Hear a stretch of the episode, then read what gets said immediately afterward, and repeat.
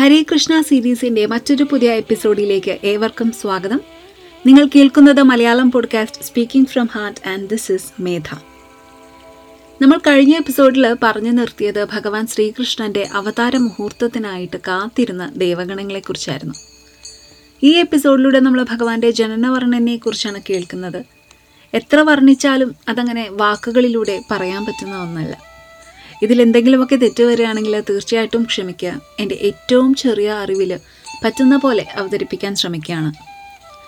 അങ്ങനെ ബ്രഹ്മദേവനും മഹാദേവനും ഇന്ദ്രാദി ദേവന്മാരും നാരദ മഹർഷിയും മറ്റ് സപ്തഋഷികളും ദേവീ ദേവന്മാരും എല്ലാവരും ഇങ്ങനെ കാത്തിരിക്കുകയാണ് ഭഗവാന്റെ ആ ഒരു അവതാര മുഹൂർത്തത്തിന് വേണ്ടിയിട്ട്.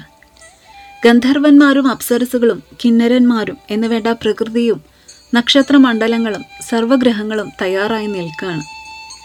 എല്ലാവരും ഓടി ഓടി വന്നപ്പോൾ ഒരു കൂട്ടർ മാത്രം വളരെ പതുക്കെ മന്ദം മന്ദം വന്നത്രേ. അത് മറ്റാരുമല്ല നിറയെ വെള്ളവുമായിട്ട് കാർമേഘങ്ങളാണ്.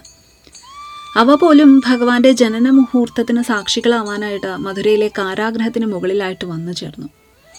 അങ്ങനെ ഭഗവാന്റെ അവതാര മുഹൂർത്തം അടുത്തപ്പോൾ നക്ഷത്രമണ്ഡലങ്ങൾ അനുകൂല സ്ഥാനങ്ങളിൽ നിൽക്കുകയും രോഹിണി നക്ഷത്രം പ്രാബല്യത്തിൽ വരികയും ചെയ്തു.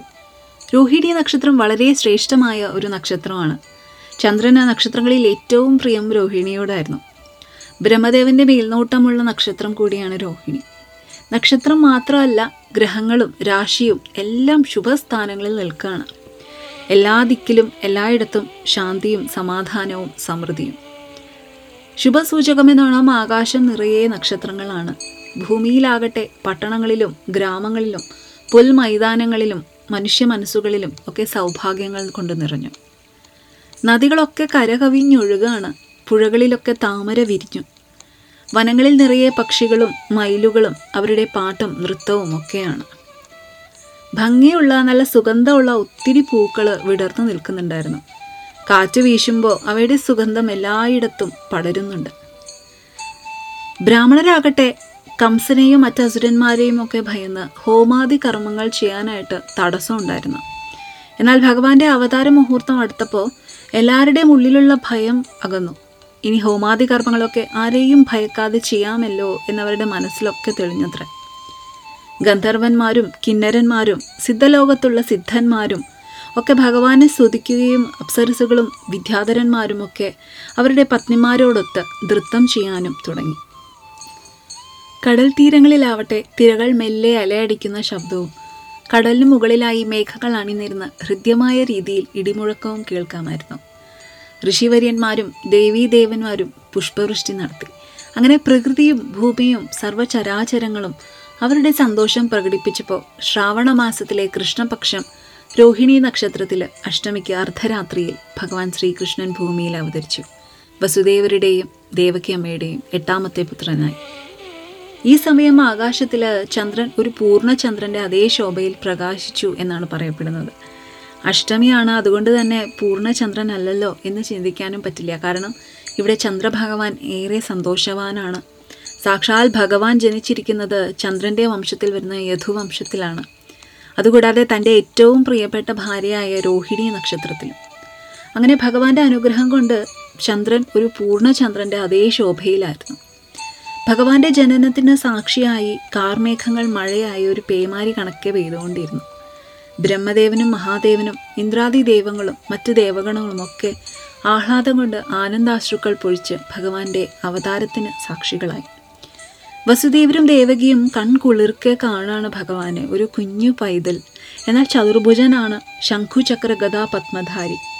ശ്രീവത്സം എന്ന മറുകും കൗസ്തുഭം കഴുത്തിലണിഞ്ഞ് മഞ്ഞ പട്ടുടുത്ത് പീതാംബരമുടുത്ത് വൈഡൂര്യം പതിച്ച കിരീടം ധരിച്ച് കാർമേഘ നിറമുള്ള ഭഗവാന്റെ കയ്യിൽ സ്വർണവളകളും മോതിരവും മറ്റാഢയാഭരണങ്ങളും അണിഞ്ഞ് സാക്ഷാൽ ഭഗവാൻ ഉണ്ണിക്കണ്ണനായിട്ട് പിഞ്ചു പൈതലായിട്ട് മകരകുണ്ടലങ്ങളൊക്കെ ഇങ്ങനെ അണിഞ്ഞ് താമര ഇതൾ പോലെയുള്ള കണ്ണുകൾ കൊണ്ട് നോക്കുകയാണ് തന്റെ മാതാപിതാക്കളെ. സാധാരണ ഒരു മകൻ പിറന്നാൾ വലിയ ആഘോഷമായിരിക്കും. എന്നാൽ ഇവിടെ വസുദേവര് സാക്ഷാൽ ഭഗവാന്റെ പിതാവായിരിക്കുകയാണ്. ഈ സമയം പല ചിന്തയും വസുദേവരുടെ മനസ്സിലൂടെ കടന്നു പോകുന്നുണ്ട്. ബ്രാഹ്മണർക്ക് ആയിരക്കണക്കിന് ഗോദാനം സമർപ്പിക്കാനും മനസ്സിങ്ങനെ വെമ്പൽ കൊള്ളുകയാണ്. പക്ഷേ തങ്ങൾ രണ്ടുപേരും കംസന്റെ കാരാഗ്രഹത്തിലാണ് എന്നുള്ള ആ ഒരു സത്യം തിരിച്ചറിഞ്ഞപ്പോൾ മനസ്സുകൊണ്ട് ദാനം നൽകുകയാണ് വസുദേവർ സാധാരണ ഒരു കുഞ്ഞ് ജനിക്കുമ്പോൾ മാതാപിതാക്കളും സന്തോഷം കൊണ്ട് കുഞ്ഞ് എന്ത് ചെയ്യുന്നു അത് തന്നെയാകും ചെയ്യുക. പരിസരം പോലും മറന്നു പോവാറുണ്ട്. എന്നാൽ ഇവിടെ ഭഗവാൻ ജനിച്ചപ്പോൾ വസുദേവർക്കും ദേവകിക്കും ജ്ഞാനം പിറക്കുകയാണ്. അങ്ങനെ ഭഗവാനെ സ്തുതിക്കുകയാണ് വസുദേവരും ദേവകിയമ്മയും അതൊക്കെ വളരെ വിശദമായിട്ട് വളരെ മനോഹരമായിട്ട് ശ്രീമദ് ഭാഗവതത്തിൽ പറയുന്നുണ്ട്. അങ്ങനെ ആ കുഞ്ഞു പൈതലിൽ നിന്നും സാക്ഷാൽ മഹാവിഷ്ണുവിന്റെ രൂപത്തിലേക്ക് വരികയാണ് ഭഗവാൻ വസുദേവരുടെയും ദേവകിയുടെയും മുൻപിൽ. എല്ലാ ദേവീ ദേവന്മാരും ഇതിനൊക്കെ സാക്ഷികളായി ഇങ്ങനെ നിൽക്കുകയാണ്. ചില വ്യാഖ്യാനങ്ങളിലൊക്കെ ദേവീ ദേവന്മാരൊക്കെ ഭഗവാന്റെ ജനനത്തിന് മുൻപേ അവരുടെ സ്വധാമത്തിലേക്ക് തിരികെ പോയി എന്ന് പറയുന്നുണ്ട്. എന്നാൽ ചിലതിൽ അവരെല്ലാവരും ഭഗവാന്റെ ജനനത്തിന് സാക്ഷികളായി. ഭഗവാനെ സത്യനാരായണ രൂപത്തിൽ ആരാധിച്ചതിന് ശേഷം ഭഗവാന്റെ നിർദ്ദേശപ്രകാരമാണ് സ്വധാമങ്ങളിലേക്ക് തിരികെ പോയത് എന്നും വ്യാഖ്യാനിച്ചിരിക്കുന്നു. അങ്ങനെ കാരാഗ്രഹത്തിൽ വസുദേവരും ദേവകിയമ്മയും മാത്രമായി. അങ്ങനെ അവരോട് മാത്രമായിട്ട് ഭഗവാൻ ജ്ഞാനം ഉപദേശിച്ചു കൊടുക്കുന്നുണ്ട്. അവരുടെ പൂർവജന്മങ്ങളെക്കുറിച്ച് അവരെ ഭഗവാൻ ഓർമ്മിപ്പിക്കുകയാണ്. അവരുടെ ആഗ്രഹപ്രകാരം ഒരുപാട് തപസ്സിന് ഫലമായിട്ട് അവരുടെ മൂന്ന് ജന്മങ്ങളിലും ഭഗവാൻ അവരുടെ പുത്രനായി അവതരിക്കും എന്ന അനുഗ്രഹവും ലഭിച്ചിരുന്നു അവർക്ക്. ആദ്യ ജന്മത്തിൽ പ്രശ്നീഗർഭനായിട്ട് ഭഗവാൻ ജനിച്ചു പ്രശ്നിയുടെയും സുതപസുവിന്റെയും മകനായിട്ട്. രണ്ടാമത്തെ ജന്മത്തിൽ വാമനൻ അഥവാ ഉപേന്ദ്രനായിട്ട് ജനിച്ചു അതിഥിയുടെയും കശ്യപ്പന്റെയും മകനായിട്ട്. ഇപ്പോൾ ദാ മൂന്നാമത്തെ ജന്മത്തിലും ഭഗവാൻ ശ്രീകൃഷ്ണനായി ജനിച്ചിരിക്കുകയാണ് ദേവകി അമ്മയുടെയും വസുദേവരുടെയും പുത്രനായിട്ട്. എന്നിട്ട് ഭഗവാൻ അവരോട് പറയാണ് ഞാൻ ഈ ഒരു രൂപത്തിൽ അതായത് സാക്ഷാൽ മഹാവിഷ്ണുവിന്റെ രൂപത്തിൽ ദർശനം നൽകിയത്. ഞാനിപ്പോൾ ദാ നിങ്ങളുടെ മൂന്നാമത്തെ ജന്മത്തിലും നിങ്ങളുടെ പുത്രനായിട്ട് ജനിച്ചിരിക്കുന്നു എന്ന് നിങ്ങളെ ബോധ്യപ്പെടുത്താനായിട്ടാണ്. ഞാൻ മകനായി ജനിച്ചപ്പോഴൊക്കെ നിങ്ങൾ രണ്ടുപേരും എന്നെ വളരെ സ്നേഹത്തോടെയും വാത്സല്യത്തോടെയുമാണ് വളർത്തിയത്. അതുകൊണ്ട് തന്നെ ഈ ജന്മത്തിലും എന്നെക്കുറിച്ച് ഓർത്ത് കംസനോടുള്ള ഭയത്താൽ എന്നെക്കുറിച്ച് നിങ്ങൾക്ക് ഉത്കണ്ഠയുണ്ടെന്നറിയാം. അതുകൊണ്ട് തന്നെ എന്നെ എത്രയും വേഗത്തിൽ ഗോകുലത്തിലുള്ള നന്ദഗോപരുടെ അടുക്കൽ എത്തിച്ച് അവിടെ അവർക്ക് ജനിച്ച പെൺകുഞ്ഞുമായി തിരികെ എത്തുക എന്നൊരു നിർദ്ദേശവും നൽകുകയാണ് എന്നിട്ട് ഭഗവാൻ പറയും ഇനി ഇവിടെ നിന്ന് അങ്ങോട്ടേക്ക് ഒന്നിനെക്കുറിച്ചും വസുദേവർ ഭയപ്പെടേണ്ട എല്ലാ തടസ്സങ്ങളും ഭഗവാന്റെ ശക്തിയായ യോഗമായ ദൂരീകരിക്കും എന്ന് പറഞ്ഞ് ഭഗവാൻ തന്റെ വിഷ്ണു സ്വരൂപത്തിൽ നിന്നും തിരികെ ഒരു കുഞ്ഞു പൈതലിന്റെ ഉണ്ണിക്കണ്ണന്റെ രൂപത്തിലേക്ക് മാറുകയാണ്. ഇതേ സമയം ഭഗവാൻ പറഞ്ഞതുപോലെ ഗോകുലത്തിൽ യശോദാദേവിക്ക് ഒരു പെൺകുഞ്ഞ് ജനിക്കുകയാണ്. യശോദാമ്മ ആവട്ടെ കുഞ്ഞ് ജനിച്ചപ്പോൾ അത് ആണാണോ പെണ്ണാണോ എന്നൊന്നും നോക്കിയതുമില്ല. ക്ഷീണത്തിൽ അങ്ങോട്ട് ഉറങ്ങിപ്പോവുകയും ചെയ്തു. യോഗമായയുടെ ശക്തി കൊണ്ട് ഗോകുലത്തിലുണ്ടായിരുന്നവരും മധുരയിൽ കംസന്റെ കൊട്ടാരത്തിലുണ്ടായിരുന്നവരും കാരാഗ്രഹത്തിന് കാവൽ നിന്നവരും എല്ലാവരും ഗാഠനിദ്രയിലാവുകയാണ്. അങ്ങനെ വസുദേവര് ഭഗവാൻ നിർദ്ദേശിച്ചതുപോലെ ഒട്ടും സമയം വൈകിക്കാതെ ആ കുഞ്ഞു പൈതലിനെ ഒരു കൊട്ടയ്ക്കുള്ളിൽ പതിയെ കിടത്തി എന്നിട്ട് ശിരസിൽ വെച്ച് കാരാഗ്രഹവാതിലിന് നേരെ നടന്നു. യോഗമായയുടെ ശക്തി കൊണ്ട് പൂട്ടുകളെല്ലാം തനിയെ തുറന്നു. മറ്റൊരു കാരാഗ്രഹത്തിലുണ്ടായിരുന്ന ഉഗ്രസേനന് ദേവകിക്ക് ജനിച്ച പുത്രനെ ഉണ്ണിക്കണ്ണനെ വസുദേവര് കാണിക്കുകയാണ്. കൺനിറയെ കണ്ടുകൊണ്ട് ഉഗ്രസേനനും ആഹ്ലാദിച്ചു. അങ്ങനെ വസുദേവര് കുഞ്ഞിനെയും കൊണ്ട് കംസന്റെ കൊട്ടാരത്തിൽ നിന്നിറങ്ങി ഗോകുലം ലക്ഷ്യമാക്കി നടന്നു. ഇതേ സമയം ദേവകിയാകട്ടെ ഒരു അമ്മയുടെ വാത്സല്യം നെഞ്ചിലൊതുക്കി ഉണ്ണിക്കണ്ണനെ വിട്ടുകൊടുക്കാനായിട്ട് ഒട്ടും മനസ്സ് വരാതെയാണ് വസുദേവരെ ഏൽപ്പിക്കുന്നത്. സാക്ഷാൽ മഹാവിഷ്ണു ആണെന്ന് അറിയാമായിരുന്നുവെങ്കിലും ഒരു അമ്മയുടെ മനസ്സിലെ വേദനയും ഉത്കണ്ഠയും വളരെ പ്രകടമായിരുന്നു ദേവകിയിൽ. കംസന്റെയോ കംസന്റെ ആളുകളുടെയോ കണ്ണിൽ പെടാതെ ഒരാപത്തും വന്നു പെടാതെ തന്റെ കുഞ്ഞ് സുരക്ഷിതമായി ഗോകുലത്തിലേക്ക് എത്തുമോ എന്ന ഭയമായിരുന്നു ദേവകിയമ്മയ്ക്ക്. മധുരയിലാകട്ടെ ഒരു പേമാരി കണക്കേ മഴ പെയ്തുകൊണ്ടിരിക്കുകയാണ്. കാർമേഘങ്ങൾ കൊണ്ട് നിറഞ്ഞ് ഇടിയും മിന്നലും എന്നാൽ ഇതിനെ ഒന്നും വകവയ്ക്കാതെയാണ് വസുദേവര് കുഞ്ഞിനെയും കൊണ്ട് വേഗത്തിൽ നടന്നു പോകുന്നത്. യമുന കടന്നു വേണം ഗോകുലത്തിലേക്ക് എത്താൻ അർദ്ധരാത്രിയാണെങ്കിൽ പോലും ഭഗവാന്റെ അനുഗ്രഹം കൊണ്ട് ഭഗവാന്റെ ആ ഒരു സാമീപ്യം കൊണ്ട് വസുദേവർക്കെല്ലാം ഒരു പകലെന്ന പോലെ വ്യക്തമായി കാണാമായിരുന്നു. കുഞ്ഞാകട്ടെ ഒരു നിമിഷം പോലും കരഞ്ഞതേയില്ല. അതുകൊണ്ട് തന്നെ കുഞ്ഞ് ജനിച്ച വിവരം ആരും അറിഞ്ഞതുമില്ല. പിന്നീട് എല്ലാവരും യോഗമായയുടെ ശക്തി കൊണ്ട് നിദ്രയിലുമായി. അങ്ങനെ കൊട്ടയ്ക്കകത്ത് പുഞ്ചിരിച്ചുകൊണ്ട് കിടക്കുകയാണ് ഭഗവാൻ. സർവചരാചരങ്ങളെയും നിയന്ത്രിക്കുന്ന സാക്ഷാൽ മഹാവിഷ്ണു. മഴയും ഇടിമിന്നലും ഒന്നും ഒരു തടസ്സമാവാതിരിക്കാനായിട്ട് സാക്ഷാൽ അനന്തശേഷൻ തന്റെ ആയിരം ഫണങ്ങളും വിടർത്തി ഒരു കുടയെന്ന പോലെ ഭഗവാനെ സംരക്ഷിക്കുകയാണ്. ഒരു തുള്ളി വെള്ളം പോലും ഉണ്ണിക്കണ്ണന്റെ ദേഹത്ത് വീഴാതെ വസുദേവർക്ക് മഴയൊരു തടസ്സമാവാതിരിക്കാനായിട്ട് അനന്തശേഷനും കൂടെ ഉണ്ടായിരുന്നു അങ്ങനെ വസുദേവര് യമുനാ നദിക്കരയിലേക്ക് എത്തുകയാണ്. നോക്കുമ്പോൾ എന്താ യമുന ആകെ കരകവിഞ്ഞൊഴുകുകയാണ് തിരകളൊക്കെ കടലിരമ്പിക്കൊണ്ടിരിക്കുകയാണ്. വസുദേവരാകട്ടെ അതൊന്നും ശ്രദ്ധിക്കാതെ ഭഗവാനെ ഗോകുലത്തിൽ എത്തിക്കണം എന്ന ഒരൊറ്റ ചിന്തയിൽ യമുനാ നദിയിലൂടെ നടന്നു നീങ്ങാണ്. വസുദേവരുടെ കഴുത്തിനോളം എത്തി വെള്ളം. എന്നിട്ടും യമുന ഇങ്ങനെ ശക്തിയായി തിരയടിക്കുകയാണ്. ഭഗവാന്റെ ഒരു സ്പർശനത്തിന് വേണ്ടി ഭഗവാനെ ഒരു നോക്ക് കാണാൻ വേണ്ടിയാണ് യമുന കാത്തിരുന്നത്. അപ്പോൾ ഭഗവാൻ എന്തു ചെയ്യും? തന്റെ പാദം ഒന്ന് പുറത്തേക്ക് നീട്ടും. ഭഗവാന്റെ പാദം യമുനയെ ഒന്ന് സ്പർശിച്ചതും യമുനാ നദി പിന്നീട് ശാന്തമായി ഒഴുകാനായിട്ട് തുടങ്ങി. വസുദേവർക്ക് കുഞ്ഞുമായി കടന്നു പോകാനായിട്ട് യമുന രണ്ട് ഭാഗത്തേക്കായിട്ട് മാറിക്കൊടുക്കുകയാണ്. അങ്ങനെ നദി കടന്ന് വസുദേവർ കുഞ്ഞുമായി ഗോകുലത്തിൽ എത്തിച്ചേരുന്നു ഭഗവാന്റെ നിർദ്ദേശം പോലെ നന്ദഗോപുരുടെ കൊട്ടാരത്തിലെത്തി യശോദാമ്മയുടെ അടുത്ത് ഉണ്ണിക്കണ്ണനെ കിടത്തും.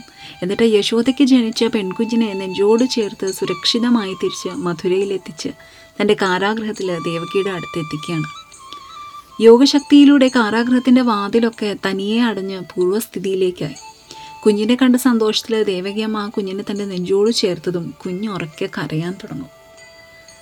കരച്ചിൽ കേട്ടതും കാവൽക്കാരൊക്കെ ഞെട്ടി ഉണർന്നു. എന്നിട്ട് കംസനോട് വേഗത്തിൽ കുഞ്ഞ് ജനിച്ച വിവരം അറിയിക്കുകയും ചെയ്തു. കംസനാകട്ടെ ഈ ഒരു വാർത്ത കേൾക്കാനായിട്ട് കാത്തിരിക്കുകയായിരുന്നു. കുഞ്ഞു ജനിച്ച വിവരം അറിഞ്ഞതും ഉറക്കത്തിൽ നിന്നും ചാടി എഴുന്നേറ്റ് തന്റെ അന്തകൻ പിറന്നു എന്ന ഉച്ചത്തിൽ അലറുകയാണ് കംസൻ. എന്നാൽ തന്റെ മരണം അടുത്തു എന്ന ഭയവും ഉണ്ടായി കംസന്. എന്നിട്ട് വേഗത്തിൽ ദേവകിയുടെ അടുത്തേക്ക് പാഞ്ഞു പോവാണ്. കംസനെ കണ്ടതും ദേവകി ഭയന്ന് വിറച്ചു. ആ കുഞ്ഞു പൈതലിനെ തന്റെ മാറോട് ചേർത്ത് പിടിച്ചുകൊണ്ട് തന്റെ സഹോദരനായ കംസനോട് യാചിക്കുകയാണ് ദേവകി. ഇതൊരു പെൺകുഞ്ഞല്ലേ? ഈ ഒരു കുഞ്ഞിനെയെങ്കിലും കൊല്ലാതിരുന്നുകൂടെ എന്ന് കരഞ്ഞുകൊണ്ട് ദേവകി യാചിക്കുകയാണ് കംസനോട്. അശരീരിയിൽ കേട്ടത് എട്ടാമത്തെ പുത്രൻ വധിക്കുമെന്നായിരുന്നില്ലേ? എന്നാൽ ഇതൊരു പെൺകുട്ടിയല്ലേ? തനിക്ക് ജനിച്ച ആറ് കുഞ്ഞുങ്ങളെയും നിഷ്കരുണം വധിച്ചില്ലേ? ഈ ഒരു കുഞ്ഞിനെയെങ്കിലും തങ്ങൾക്ക് വളർത്താൻ അനുവദിച്ചുകൂടെ എന്ന് കാലിൽ വീണ അപേക്ഷിക്കുകയാണ് ദേവകി. ദേവകിയുടെ സങ്കടം കണ്ടപ്പോൾ മനസ്സലിഞ്ഞ കംസൻ പക്ഷെ നാരദർ പറഞ്ഞത് പെട്ടെന്ന് ഓർക്കുകയാണ്. ആണെന്നോ പെണ്ണെന്നോ ഒന്നുമില്ല എങ്ങനെ വേണേലും വധിക്കപ്പെടാം എന്ന നാരദന്റെ മുന്നറിയിപ്പ് ഓർത്ത കംസൻ പിന്നീട് മറ്റൊന്നും ആലോചിച്ചില്ല. തന്റെ സഹോദരിയുടെ കയ്യിലിരുന്ന ആ ഒരു പിഞ്ചു കുഞ്ഞിനെ ബലമായി പിടിച്ചു വാങ്ങി. എന്നിട്ട് അവിടെ കണ്ടൊരു പാറക്കല്ലിൽ എറിയാനായിട്ട് തുടങ്ങിയപ്പോഴേക്കും ആ കുഞ്ഞ് കംസന്റെ കയ്യിൽ നിന്നും വഴുതി മാറി. എന്നിട്ട് ആകാശത്തിൽ എട്ട് കൈകളോട് കൂടിയ ദേവീ സ്വരൂപമായി മാറുകയാണ്. സർവാഭരണ വിഭൂഷിതയായി കൈകളിൽ അമ്പും വില്ലും ശംഖും ചക്രവും ശൂലവും വാളും ഗഥയും ഒക്കെ ധരിച്ചുകൊണ്ട് യോഗമായ കംസന്റെ മുൻപിൽ പ്രത്യക്ഷപ്പെടുകയാണ്. ഉഗ്രസ്വരൂപിയായ ദേവീഭാവം കണ്ട കംസൻ ഭയന്നൊന്ന് പിന്നോക്കം മാറും. എന്നാൽ യോഗമായയെ ദർശിച്ച ദേവന്മാരാകട്ടെ സിദ്ധലോകം ഗന്ധർവലോകം ചരണലോകം അപ്സരലോകം കിന്നരലോകം ഉരകലോകം എന്നീ ലോകങ്ങളുടെ ദേവന്മാരൊക്കെ യോഗമായയെ സ്തുതിച്ചു എന്നൊരു വ്യാഖ്യാനമുണ്ട്. അങ്ങനെ യോഗമായ പ്രത്യക്ഷപ്പെട്ട് കംസനെ സംബോധന ചെയ്തുകൊണ്ട് പറയാണ് ഹേയ് നീചനായ കംസ എന്നെ നിനക്കൊന്നും ചെയ്യാനായിട്ട് സാധിക്കില്ല. ആറ് പിഞ്ചു കുഞ്ഞുങ്ങളെയും നിഷ്കരുണം വധിച്ച നിന്നെ വധിക്കാനായിട്ട് നിന്റെ അന്തകൻ കൃത്യസമയത്ത് തന്നെ ജനിച്ചിരിക്കുന്നു എന്ന്. നിനക്കതിൽ നിന്നും ഒരിക്കലും രക്ഷപ്പെടാൻ സാധിക്കില്ല എന്നൊരു മുന്നറിയിപ്പും നൽകുകയാണ് യോഗമായ. എന്നിട്ട് കംസന്റെ മനസ്സിൽ ഭീതിയുടെ ഒരു വിത്ത് പാകിക്കൊണ്ടാണ് യോഗമായ അപ്രത്യക്ഷയാവുന്നത്. അതിനുശേഷം കംസന്റെ മനസ്സാകട്ടെ ഭയം കൊണ്ട് മൂടപ്പെടുകയായിരുന്നു. ഇതേ സമയം ഭഗവാനാകട്ടെ സുരക്ഷിതമായി ഗോകുലത്തിൽ നന്ദഗോപരുടെയും യശോദാമയുടെയും അരികിലായിരുന്നു. അങ്ങനെ രണ്ട് എപ്പിസോഡുകളിലായിട്ട് അവതരിപ്പിച്ച ഭഗവാന്റെ ജനന വർണന എത്രത്തോളം ഭംഗിയായി അവതരിപ്പിക്കാൻ പറ്റി എന്നൊന്നും എനിക്കറിയില്ല. എന്റെ ചെറിയൊരു അറിവിൽ പരിമിതമായ റെഫറൻസുകളൊക്കെ നോക്കിയാണ് ഈ ഒരു ടോപ്പിക്ക് ചെയ്തത്. അതുകൊണ്ട് എന്തെങ്കിലുമൊക്കെ തെറ്റ് വന്നിട്ടുണ്ടെങ്കിൽ തീർച്ചയായിട്ടും ക്ഷമിക്കുക തിരുത്തി തരിക ഈ എപ്പിസോഡുകൾ എല്ലാവർക്കും ഇഷ്ടമായി എന്ന് വിചാരിക്കുകയാണ്. അടുത്ത എപ്പിസോഡിലൂടെ കേൾക്കുന്നത് വരേക്കും. Always stay happy and stay blessed ഇത് ഹരേ കൃഷ്ണ ആണ്. നിങ്ങൾ കേൾക്കുന്നത് Malayalam podcast speaking from heart and this is Medha signing off